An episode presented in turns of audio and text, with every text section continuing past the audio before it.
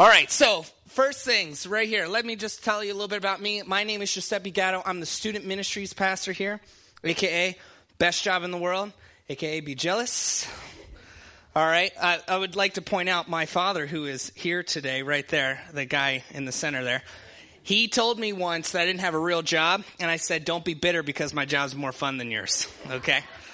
Just throwing it out there. I would, I would also like you to know that I'm a crack shot with a Nerf gun. I am the son of thunder. I'm very loud. And I am soon to be a papa, which I could not be more pumped about. Eh, I, I, yeah. Jody, she's, I mean, I've got to put up with the pregnancy, but she's like putting up with the pregnancy right now, right? I would like to say anything that gets sent to my house for my kid immediately is put together and placed somewhere in my house. Crib, set up. Boom. Pack and play in the middle of my living room. High chair, done in the dining room. Like it is ev- everything. I walk by in Target because they hate you. They put all the cute baby stuff right by the registers. So I'm like, oh yeah, real quick. I'm just going into here to grab something like toothpaste. And I walk in, I walk by, and I'm like, but the baby stuff. I'm walking in. I found this little like newborn onesie with like these really intense green pants with a bow tie with little dinosaurs on them. Oh, it is adorable. Okay. So, now that that's out of the way, let's go ahead. We are going to continue with um, Scott's series in Mark this week. Oh, that's right. Thanks. They're waving Bibles. Uh, people whose name ushers are coming down with Bibles. If you need one, because we'll be reading it today, feel free to grab one as they come by. Okay. So, but while they're passing these out, I got a quick question for you. How many of you guys have had friends growing up that have got you to do dumb stuff? Okay. Go ahead. There you go. A lot more honest in second service. A lot more honest. Uh, fellas, if your hand was not raised, it was for one of three reasons, okay? One, you're outright lying, okay? Two, you had no friends growing up. Or three, you are the dumb friend, okay? That's it. Because you get one guy, one guy has one full brain, right? Two guys together share half a brain. Three or more guys together, no brain at all. Okay. A guy walks up, sees a 30 foot cliff. Okay, this, I'm speaking from personal experience here, okay? Sees a 30 foot cliff that falls into the lake. That's a little dangerous. Maybe, maybe I won't jump off that. Two guys, yeah, but that would be fun, wouldn't it? Yeah, totally fun. Three guys, front flip off this. Who can beat it? No one. Watch me. Takes off. I have done a front flip belly flop at 30 feet. Don't recommend it. Bruised from waist to neck all the way down to my palms. Black, not black and blue, black for a week. Whew. Whew. Okay, so I'm the dumb friend. There we go. Now, let's go ahead and let's open up in Mark. Okay, we're going to read Mark 11, verses 1 through 6. Now, when they drew near to Jerusalem, to Bethphage and Bethany, at the Mount of Olives, Jesus sent two of his disciples and said to them, Go into the village in front of you, and immediately as you enter, it, you will find a colt tied on which no one has ever sat. Untie it and bring it. If anyone says to you, Why are you doing this? say, The Lord has need of it, and will send it back here immediately. And they went away and found a colt tied to, at a door outside in the street, and they untied it. And some of those standing there said to them, What are you doing untying the colt? And they told them what Jesus had said, and they let them go. Another real quick thing I have dyslexia, so if you notice that I say a word that isn't present in the scripture, ignore it and read along and just act like it was all part of the plan. Okay, so what do we got here? We got Jesus basically telling two of his disciples to steal. That's what we've got. Now, in foresight, was Jesus telling them to steal? No, no, it wasn't. He was basically saying God has this arranged for me ahead of time. I need you to go get it. But the disciples, they don't know this, right? They're not thinking like that. This is what it's basically like if Jesus here today, he's like, hey, uh, you two, there's a Ferrari over in the grocery store. Keys are in it. I want you to walk over, I want you to grab it, bring it here. Anybody says anything, tell them God needs it. All right? We'll see you. Okay? I, am just like, I'm imagining the two disciples walking up. I'm like, okay, man okay. We got this. There it is. There it is. Okay, and they're freaking out. Why are they freaking out? They're freaking out because in Exodus 22, it explains what happens when you steal a donkey, okay? If a man steals an ox or a sheep and kills it or sells it, he shall repay five oxen for an ox and four sheep for a sheep. If a thief is found breaking in and is struck so that he dies, there shall be no blood guilt for him. But if the sun has risen on him, there shall be blood guilt for him. He shall surely pay if he has nothing, then he shall be sold for his theft. If the stolen beast is found alive in his possession, whether it is ox or a donkey or a sheep, he shall pay double. Why are they freaking out? Because at the wrong time of day, they can be beat to death legally. I am losing my mind as that disciple right there. And that's only if it's the wrong time of day. If it's, you know, if they, ex, you know, is daytime, which it is, there, it turns out if they ain't got nothing, they, what happens to them? Sold into slavery, just like that. Boom. So you steal something, you pay double. If you can't pay double, you are sold for it. So Jesus tells these two disciples to go take this ox, and they're walking over, and it's like, Okay, here it is. Here we go. We got this. You know what? Just, okay, you untie it. No, you untie it. And then what do they do? They probably settled it like all men truly settle things rock, paper, scissors. Right?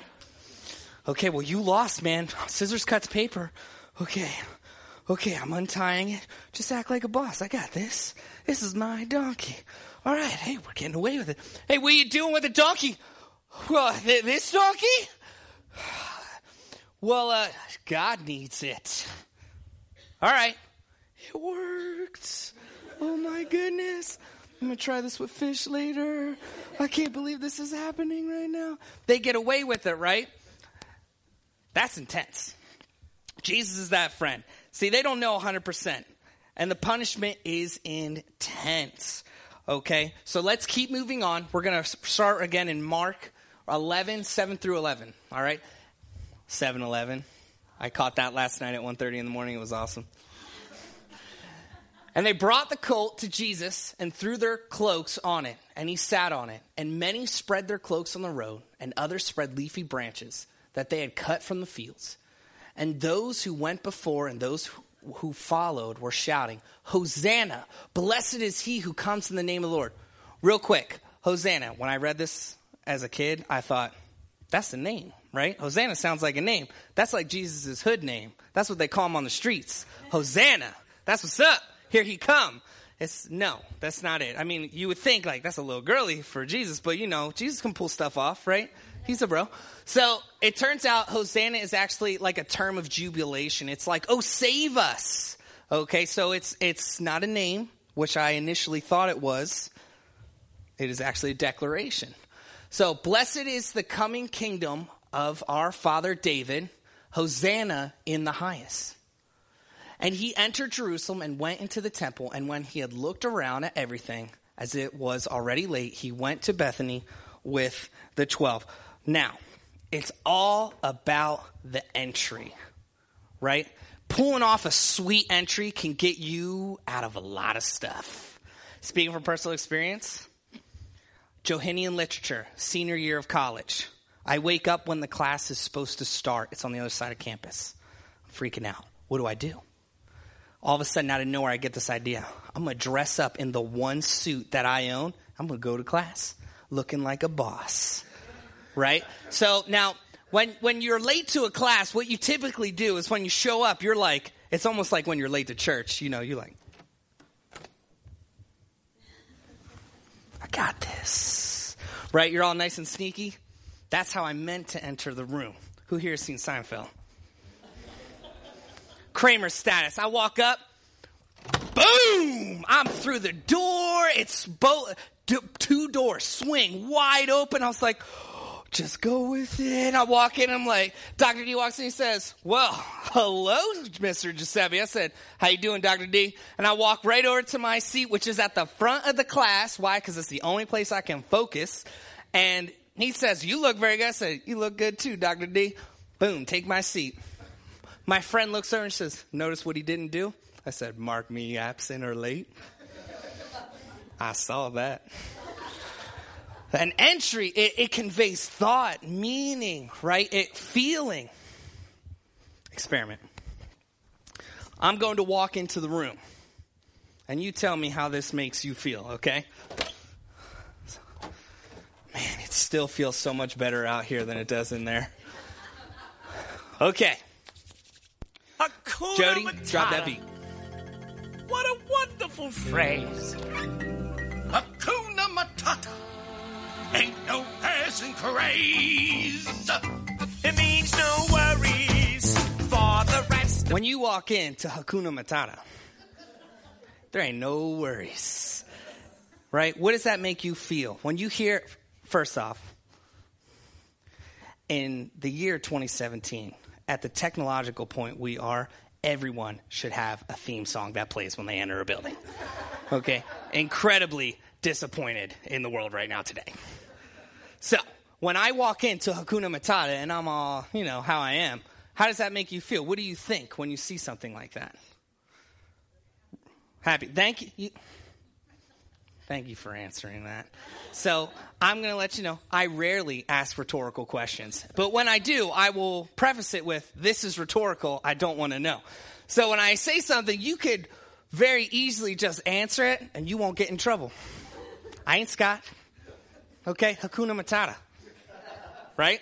So when I walk in, how does it make you feel? Happy, relaxed, you're hanging out. Now, let's try something else, okay? Ooh, I'm really excited for this one. All right, talk to me.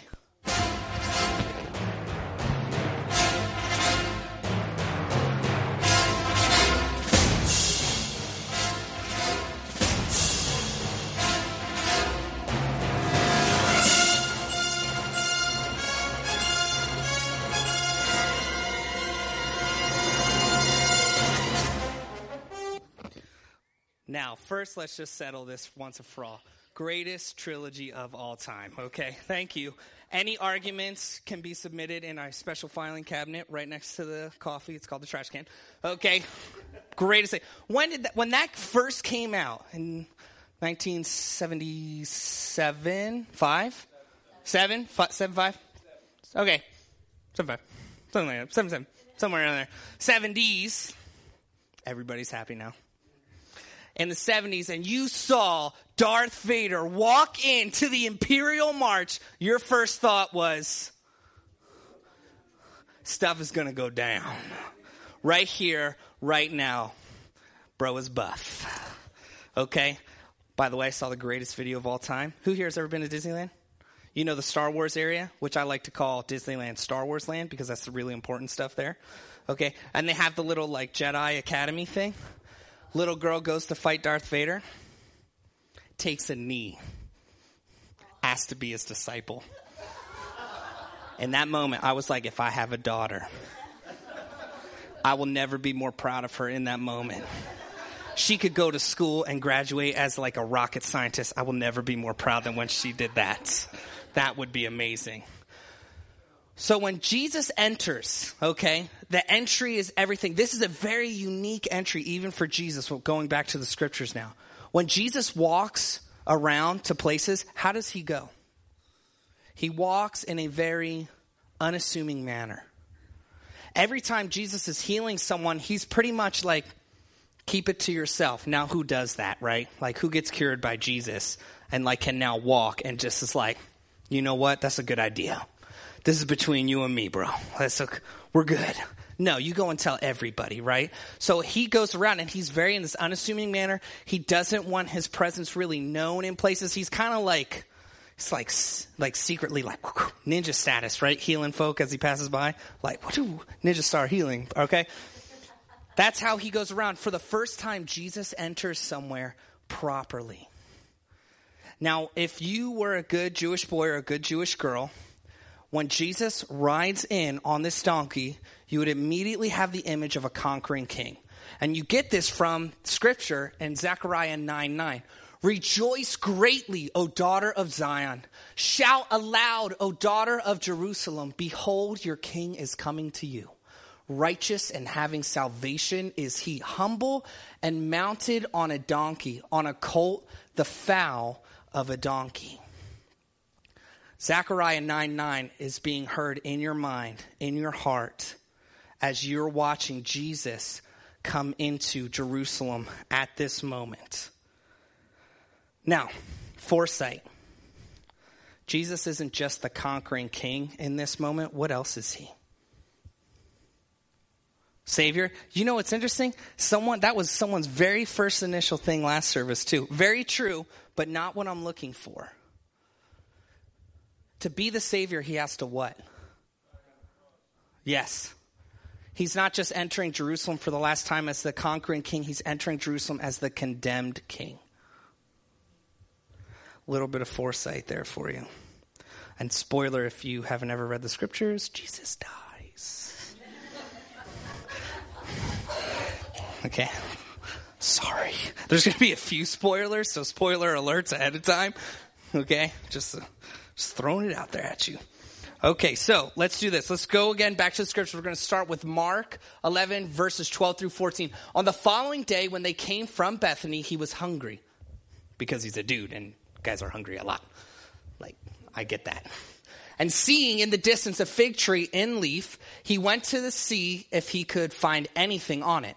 When he came to it, he found nothing but leaves, for it was not the season for figs. And he said to it, May no one ever eat fruit from you again. And his disciples heard it. Now, this seems a little weird, right? Jesus just like had a freakish outburst of anger at an inanimate object, and he curses a tree. This is a step, okay? We've never really seen Jesus do this before. First off, he's talking to a tree. Thankfully, the tree doesn't talk back. That would be really strange, okay? Now, we, this by itself you won't understand. This scripture is not supposed to be read on its own. To fully understand this, we're going to have to read a lot further into the chapter. Okay, we'll come back to it, I promise. By the way, has anyone here ever eaten a fig? They are fantastic. my grandfather, he would attempt to grow things as a child, my Papa Riccobeni, and I would eat everything he grew. He grew strawberries. I ate the strawberries from the dirt. Okay, saw strawberry in the dirt. Saw. He grew a fig tree in the backyard. I ate every fig. He had that moment where he walked up to a fig, except it was in season, okay, and there were no figs on it. There were a lot in his toilet later, but at the moment they was not on his tree. Okay, so we're gonna skip ahead, all right, and we're gonna go straight into Mark uh, 11, 15 through 19. And they came to Jerusalem, and he said and he said, he entered.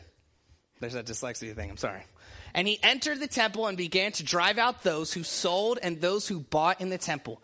And he overturned the tables of the money changers and the seats of those who sold pigeons. And he would not allow anyone to carry anything through the temple. And he was teaching them and saying to them, Is it not written, My house shall be called a house of prayer for all nations? Please underline all nations in your mind. But you have made it a den of robbers.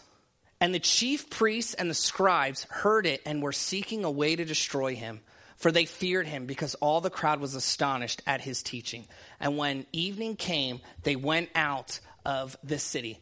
All right, so Jesus is in rare form right now, okay? He has just cursed a fig tree in the scripture. Directly from cursing the fig tree, he freaking out at the money changers in the temple, right? Like he is going nuts on people. He's straight up Miley Cyrus style, like, I came in you at like a wrecking ball, right? Woo. Okay, that is Jesus at this moment. Uh, when you initially read the scripture with the cursed fig tree there, and then you read the cleansing of the temple, you get the idea that Jesus is a lot like this clip right here. And Hulk. Smash.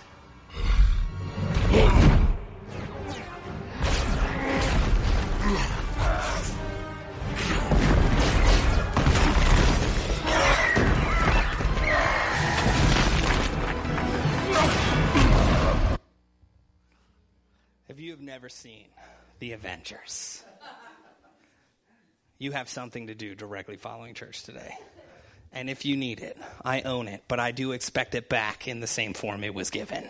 Okay, that movie is fantastic. So you get this idea that much like the Hulk in this moment, Jesus is just this rage filled dude who is wrecking everything in his path. By the way, I hope you heard it.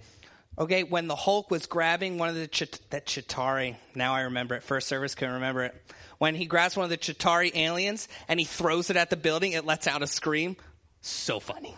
It's like 1.30 in the morning last night. I heard that and was dead. It was so funny. Okay, so you get this idea that he is just he's going nuts. Now, I have another clip that we're about to show, but before we show it, I want to preface this. Before that, what happens on the screen is this family walks into this like convenience store slash like restaurant deli thing, and these four punk kids, teenagers, come in after them and start to like threaten and mess with them. Okay, directly following that, this happens. Ask you to butt in, to butt in. Hub, you just come out of the hospital. Well, there's, uh, there's only four of them. Yeah, but, well, look, look, you fight this one first, and then I'll let you fight the other three after, okay? Yeah. Watch this kid. Now, you, you better pick that knife up, because, son, you're going to need all the help you can get. Come on, Frankie. Get him, Frankie. Cut him, Frankie. Get him, Frankie. Get him. Get him, Frankie. Cut him. Come on, get him. Shoot. Oldest trick in the book. Oh, okay. You're holding it wrong, son. Not like this. You always do it like this. Smooth. All right? Try it again. Come on, Frankie. Come on, Frankie. Get him.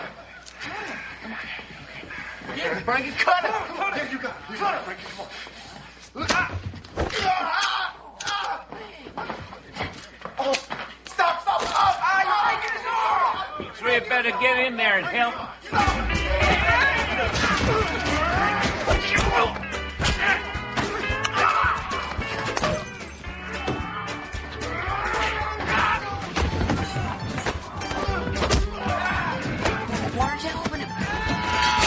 always hugs bad guys. He's selfish that way. But there's four of them. Three of them. Go on, Hub. Hey,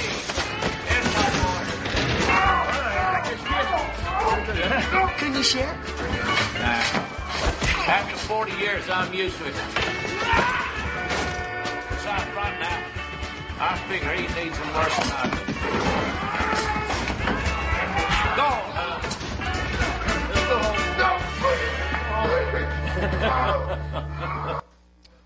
Secondhand Lions, also another fantastic. Just so you know, he's literally living my dream.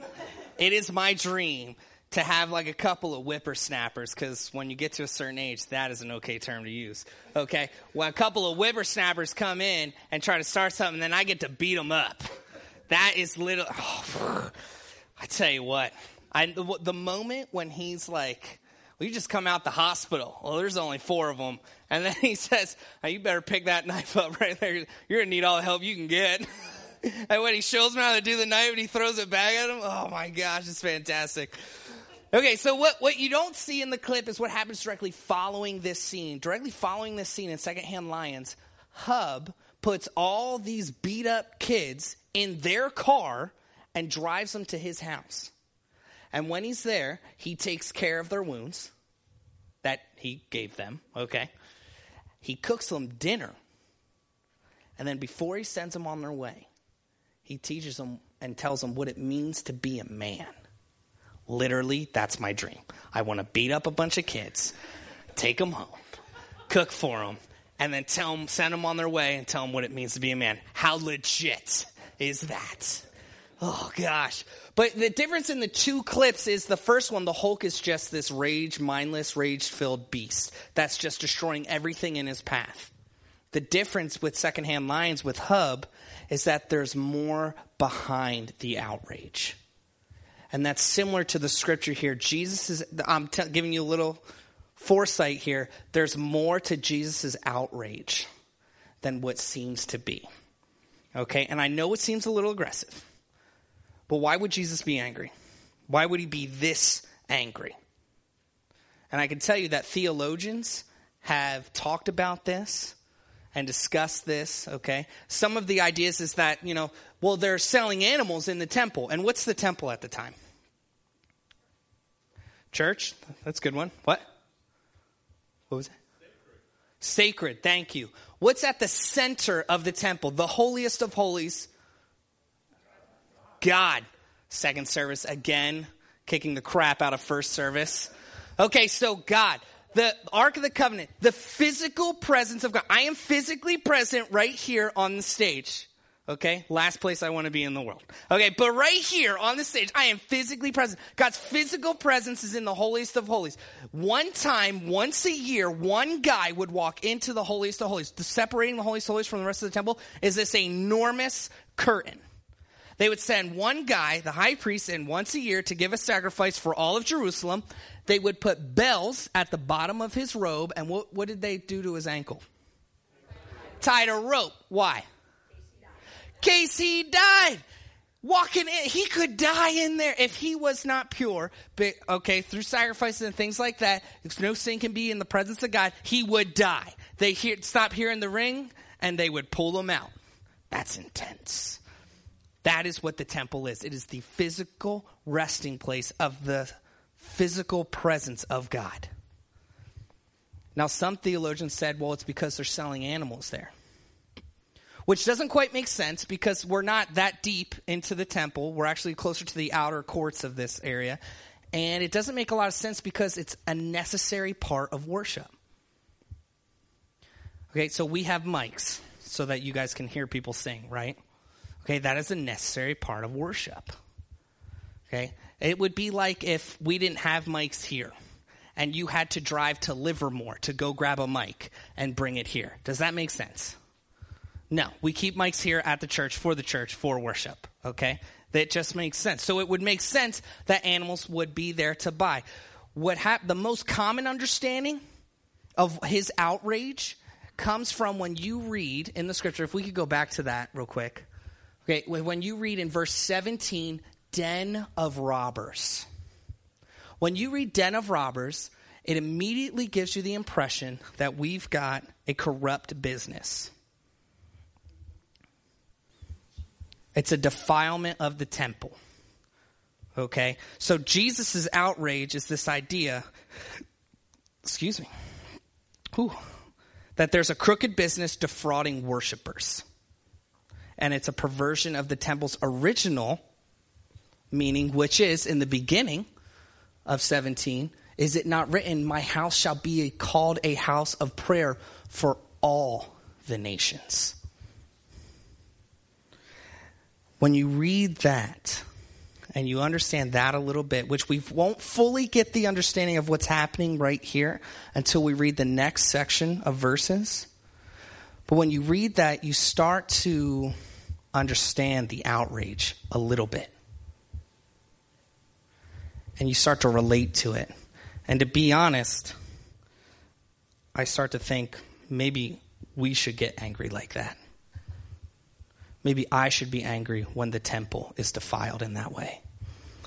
Okay, so before we move on, I want to uh, preface the last section, okay, with that Mark uses a very particular way of explaining what's happening here in the verse. Okay, so, right before the cleansing of the temple, we've what happens? Fig tree. Fig tree. Okay. FYI. That is how an F should be written. I'm right, you're wrong, it makes more sense. Okay, now that we're got that over with, so we got the fig tree. All right, then we have the cleansing of the temple, right? I initially wrote cleansing first service, and I was like, that seems a little too like Hitlery for me. So I've got to like figure out. Gov temple sounds a little bit better, okay? And then if it's a bracketing technique, what do you think comes after the cleansing of the temple? Big tree. Jody was here first service. She cheats. Okay. By the way, that's my wife who carries my child.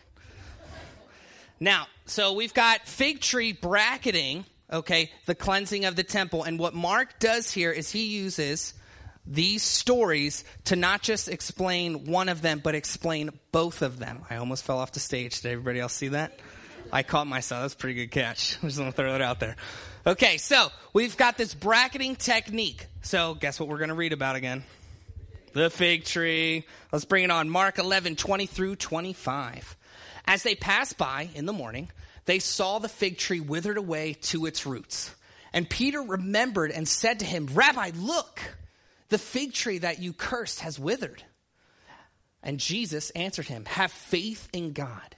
Truly I say to you, whoever says to this mountain, Be taken up and thrown into the sea, and does not doubt in his heart, but believes that what he says will come to pass, it will be done for him. Therefore, I tell you, whatever you ask in prayer, believe that you have received it and it will be yours. And whenever you stand praying, forgive if you have anything against anyone, so that your Father also, who is in heaven, may forgive you your trespasses. Jesus uses the fig tree as the most BA object lesson on the planet. Okay, now, there's going to be two things. All right? So the first thing he does is he shows the disqualification of the temple, the fruitless temple, if you will. Okay? Now he does that, and that sounds kind of strange because you don't really feel like that. When you look at the language more, Greek. Anybody here speak or write Greek? Me neither. Really difficult. Know that in Greek, words have deeper meanings. And because of that, there's tons of ways to write the same word in the language. Thankfully, it's not like that in English because English is hard enough for me as is. Okay, so we got the word season, right, in the first fig tree area. Now, when I say season, you immediately think spring, fall, winter, summer, which I'm surprised you all think of any of those because there's only two. Well, technically, I guess you guys do have four seasons in California. You got early spring, spring, late spring, and summer. Okay, so. Here, the word season, we're thinking of like, you know, this is like a uh, botanical term. By the way, my dad's dad was a botanist. You like that, Dad? Botanical? Okay, so you get the idea that it's a botanical term. Now, in college, okay, I went to school for uh, student ministry. Literally, that was like my major. And it was the best major and toughest major because we take any other major in the, the- School of Theology takes some classes for their major, right? I take all of the majors classes to get my degree. It's literally the hardest and most like intense schedule of all the, the classes in School of Theology. But one of them, we take inductive Bible study. And in here, we learned, well, I was supposed to learn, pass with like a 70 something. Feeling good. Okay. It was really tough. The guy, super smart. Like to the point where I was asking another teacher for help in the class, and they said, mm, You must have Ken Schenck. I said, Yes, I do. He said, The problem with Ken Schenck is, is that at first glance of a passage, he sees more than most people will in a lifetime of study. That's what I'm dealing with, people. First day of class, we're reading scripture, and someone says, What version of the Bible are you reading? I was told NIV is good for this class. He says, Yeah, that'll work. Well, what are you reading? Because that's not what my Bible says. He turns his Bible around. He's reading from the original Greek, like it's English. He's translating in the moment. I was like, Oh, I'm in the wrong class. I needed to take this with someone who's smart, but not that smart. It was tough. But in there, we learned word studies. So when you take a word, the best thing in the world, blueletterbible.com, if you're a ministry major, or if you ever want to just like learn deeper meaning of the scripture. You click on the passage, passage pops up. You click on a word in the passage, it will give you the original Greek. Not only that, it'll give you the translated into Hebrew. Okay, and then it will tell you every single solitary spot in the Bible that it's written and the verse to go with it. Greatest thing of all time, which is why I'm directly against forcing people in seminary to learn Greek and Hebrew. If your class can be summed up in an app, it's not worth the time. Okay? It's good to know Greek and Hebrew if you want to know and learn those things, but do not force that upon me. Pass Hebrew with a 77. It was awesome. And I was really shocked that it was that high. Somebody said, There's no vowels in Hebrew. Psych, there's 20. Okay, there's like ton, there's like five different ways to write A. How exciting is that? So the term here, we get this term, we see it one other time in Mark, and it's in Mark chapter 1. And I have that verse right here. I should have this verse right here. Yes, okay. Now, after John was arrested, Jesus came into Galilee proclaiming the gospel of God and saying, The time is fulfilled and the kingdom of God is at hand. Repent and believe in the gospel. The word time is that same word, which is in Greek, kairos, which I'm almost positive is not how it's pronounced. I'm pretty sure it's Kyrios, something like that, but that's what you're going to have to get. What? No? Oh, wait, you're Greek. My mom's Greek. How's it pronounced? Krios. Was that right? Krios? No? Close? Close enough for a white kid from America. Okay, good. Krios. Okay, so in here, this word, which is the same word, all right, he doesn't use it as a botanical term. He uses it in direct relation to a time for the kingdom of God. This is where Jesus is disqualifying the fruitless temple. Now, he's also speaking directly to the power of prayer. Okay, so going back to that, Jesus here in Mark sounds an awful lot like he does in Matthew. And I have that verse right here Matthew 17, verse 20. For truly I say to you, if you have faith like a grain of a mustard seed, you will say to this mountain, Move from here to there, and it will move, and nothing will be impossible for you. Did anybody catch the caveat that is different between the two? What is the one thing that he changed? I know that it's mustard seed in one, move mountain from here to there, mountain from here to the sea. Okay. The one thing that he chooses that's different is forgiveness. Forgiveness is that sneaky, hard, and powerful thing. Okay, so let's you can say from this mount to move from here to there and it will move and nothing will be impossible. I've got a couple of stories i want you to hear from this. The first one is that they're all about the power of prayer. I'm living in indiana going to school there and i go to the same church that the guy who teaches me judo and jiu-jitsu goes to because it's like i didn't really know of any other churches to go to. So he was like come to my church. I was like sure. You kick the crap out of me regularly?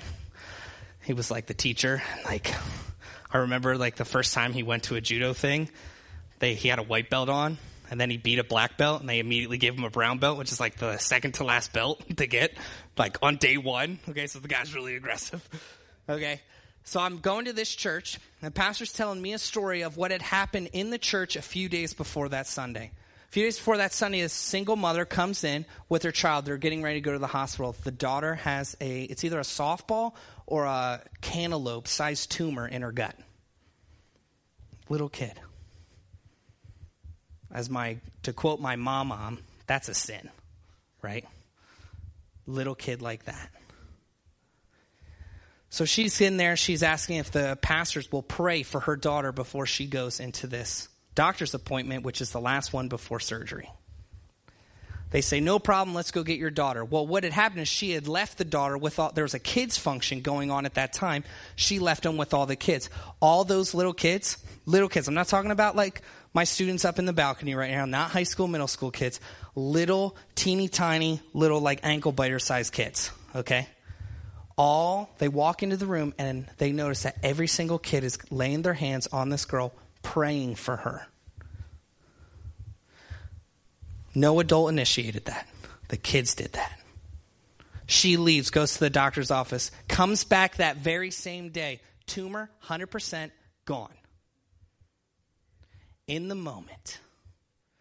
Because those little kids got it. And they told that mountain to move from here to there, and it did. My own life, I've seen this played out. Uh, so, prep, I'm going to preface this. I have a great relationship with my parents. I love my mom and dad. They love me. My mom cooks me great food. Like not not these parents, my other parents that live in New York. Just throwing that out there. Just uh, they love me. They cook great food for me. I had backstraps venison last night. Oh my gosh, it was like melting in my mouth. Delicious. Okay. Anyway, gotta get off the food.